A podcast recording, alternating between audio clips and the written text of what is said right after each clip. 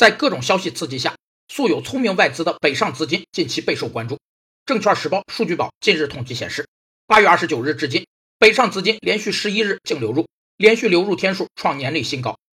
自从沪港通、深港通的股市互联互通机制实施后，我国金融学界以香港为界，用南指代港股，用北特指中国大陆的股市。所以，从内地流入港股的资金称为南下资金，从港股流入大陆股市的资金统称为北上资金。由于中国大陆资本流动会受到管制，不能自由流动，但香港的资本可以自由流动。人民币升值期间，会有很多香港资金和国际资金通过各种非正常渠道进入内地，以获取人民币升值的收益。北上资金主要分为三类：第一是 MSCI 带来的指数型被动基金；第二是各类投资基金；第三则是广大机构与香港投资者。数据宝统计显示，二十四个申万一级行业的持股数量有所加仓。其中十六个行业持股数量增超百分之五，占比近六成。